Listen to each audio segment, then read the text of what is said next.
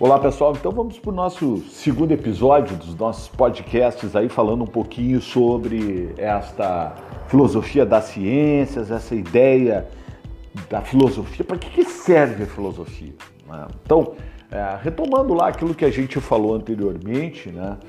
Uh, será que a gente ainda segue em pleno século XXI naquele sistema utilitarista, ou seja, a gente ainda vive um mundo que valoriza as aplicações imediatas do conhecimento? Eu diria que sim. A própria reforma aí do ensino médio, de novo tentando trazer essa ideia do ensino médio profissionalizante, mostra exatamente isso. Né? Ou seja, quando a gente pensa, por exemplo, o senso comum, ele, por exemplo, aplaude a pesquisa científica. Uh, que, que trouxe a vacina contra a Covid. O senso comum, por exemplo, ele valoriza a matemática e vai dizer, pô, matemática tem que ter matemática no, no, no, ensino médio, mais aulas de matemática, porque vai, entre aspas, cair no Enem, vai cair no vestibular, e é tri difícil, então a gente tem que ter muita aula de matemática. A própria questão da formação técnica nossa na administração, eh, na agronomia, no direito, né? toda essa questão envolvendo a tecnicidade. Né? Então, é, diante dessas circunstâncias todas, não é raro, por exemplo, alguém chegar. Isso me aconteceu várias vezes, né? Porque eu fazer um parênteses aqui, eh, eu sou formado em direito, eu sou advogado, Uh, iniciei minha carreira na advocacia, lecionando também nas faculdades de direito e dando aula nos cursos de pós-graduação e tal. E aí, pá, de repente eu digo, olha, eu vou estudar filosofia. E alguém me perguntou, pô, mas para que estudar filosofia? Certo? Por que, que eu vou estudar filosofia se eu não vou precisar dela no meu dia a dia na faculdade de direito?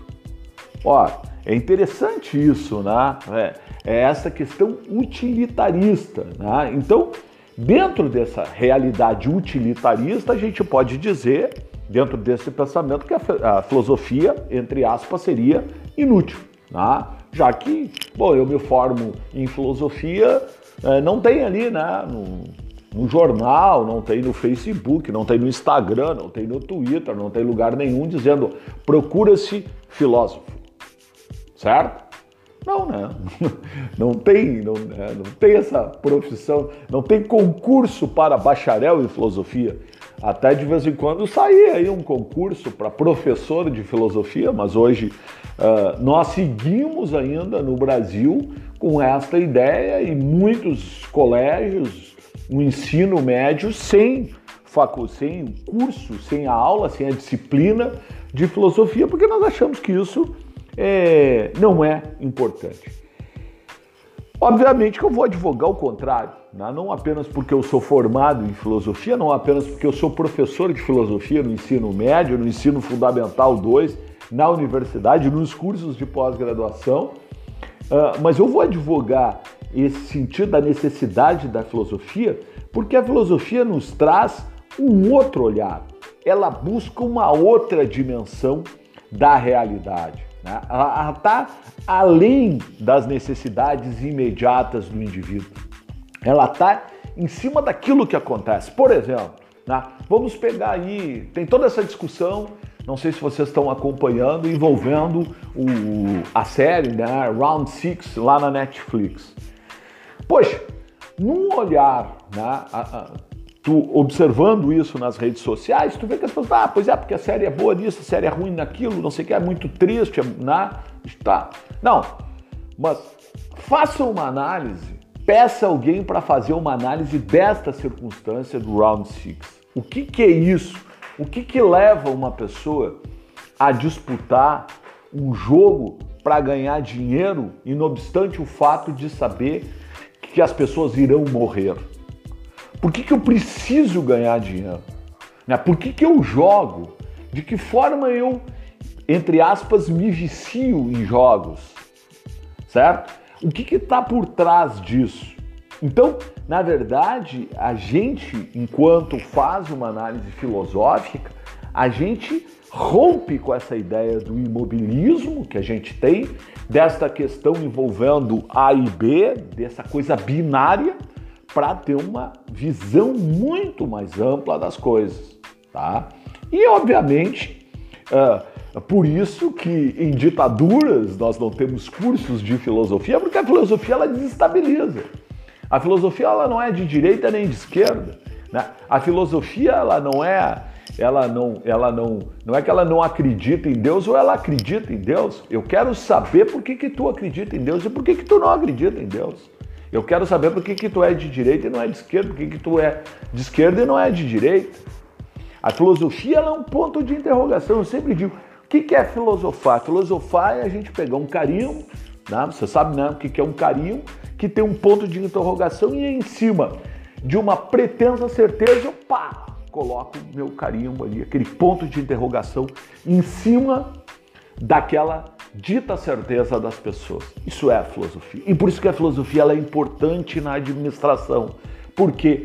Porque nós, quando enxergamos hoje o processo da administração, nós ainda estamos vinculados àquelas teses do Fordismo. Vocês que estão estudando teoria geral da administração, estudaram Fordismo, Taylorismo, todas essas escolas da administração e vocês vão perceber que nós estamos ali retratando técnicas.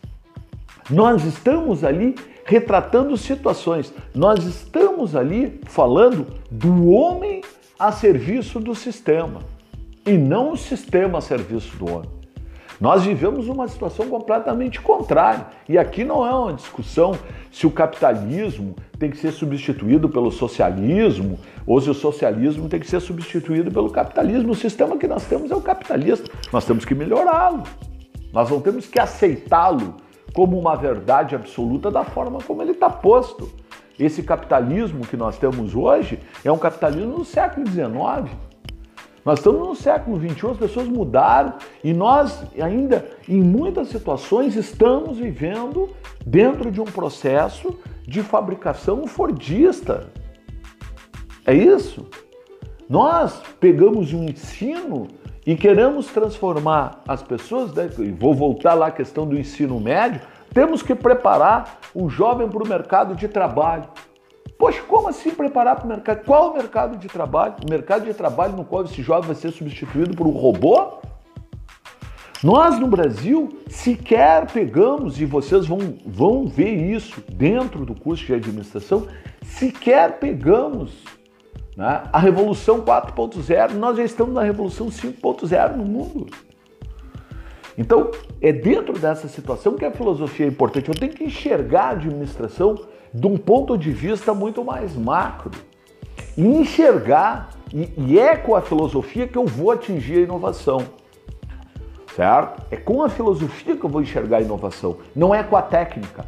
A inovação, o empreendedorismo, ela não é técnica, certo? Ela é conhecimento, ela é um enxergar muito mais longe, muito mais ampliado do que aquilo que está posto.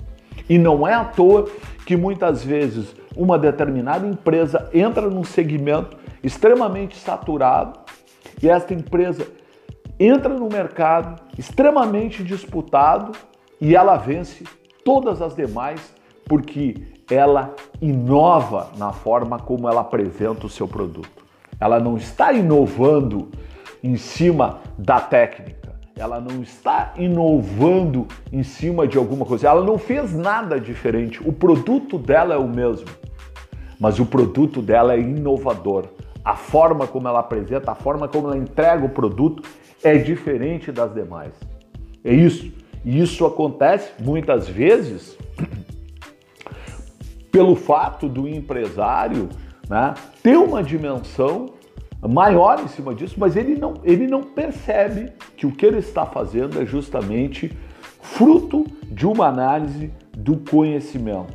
Né? Ou seja, ele está fazendo aquilo que a filosofia diria para ele fazer: olhar o todo, olhar o conjunto das coisas, olhar as coisas de uma maneira que permita eu avaliar efetivamente se aquilo vai dar certo ou não vai dar certo, tá? Então, dentro desse cenário, a filosofia ela é extremamente importante. E quando nós lidamos com a ciência, da mesma forma, porque ali nós vamos perceber muitas vezes, como eu falei para vocês lá no senso comum, quando né, as pessoas valorizam a aplicação imediata do conhecimento e quando elas né, valorizam essa questão, por exemplo, da produção de vacinas, eu estou falando do senso comum. A ciência ela é conhecimento e conhecimento ela lida com evidências, certo? Isso é extremamente importante. Vocês vão ter uma disciplina de metodologia científica e lá vocês vão perceber justamente isso, a necessidade da valorização da ciência em contraposição ao senso comum, aquele senso comum que muitas vezes está é, ali em função de um processo histórico que vai dizer que a pessoa tem uma dor no estômago, né, um, um desconforto estomacal e ele toma chá de macela e isso vai fazer bem para ele né? É, quando na verdade não existe nenhuma comprovação científica que o chá de Marcelo faça bem. Né? O que existe é uma percepção, correto? Ciência não, ciência é evidência. Eu vou pesquisar isso e vou definir se o chá de Marcelo efetivamente ele faz bem ou não faz bem, testando isso em múltiplas variáveis e chegando a uma conclusão. É disso que a gente fala. Quando a gente fala em ciência, fala em filosofia da ciência, nós estamos tratando exatamente dessas questões envolvendo uh, o conhecimento, o conhecimento como afirmação é, de uma verdade e que se dá através daquilo que nós chamamos muitas vezes de reflexão filosófica. Sócrates, Sócrates dizia: só sei que nada sei. Esse é o primeiro passo que nós devemos ter quando nós vamos argumentar, ou seja, pensar que este conhecimento ele pode ser verdadeiro, mas ele não é um conhecimento absoluto, ele não é um conhecimento dogmático e o conhecimento muitas vezes pode ser superado por um novo conhecimento. Tá bem? Até o nosso próximo episódio.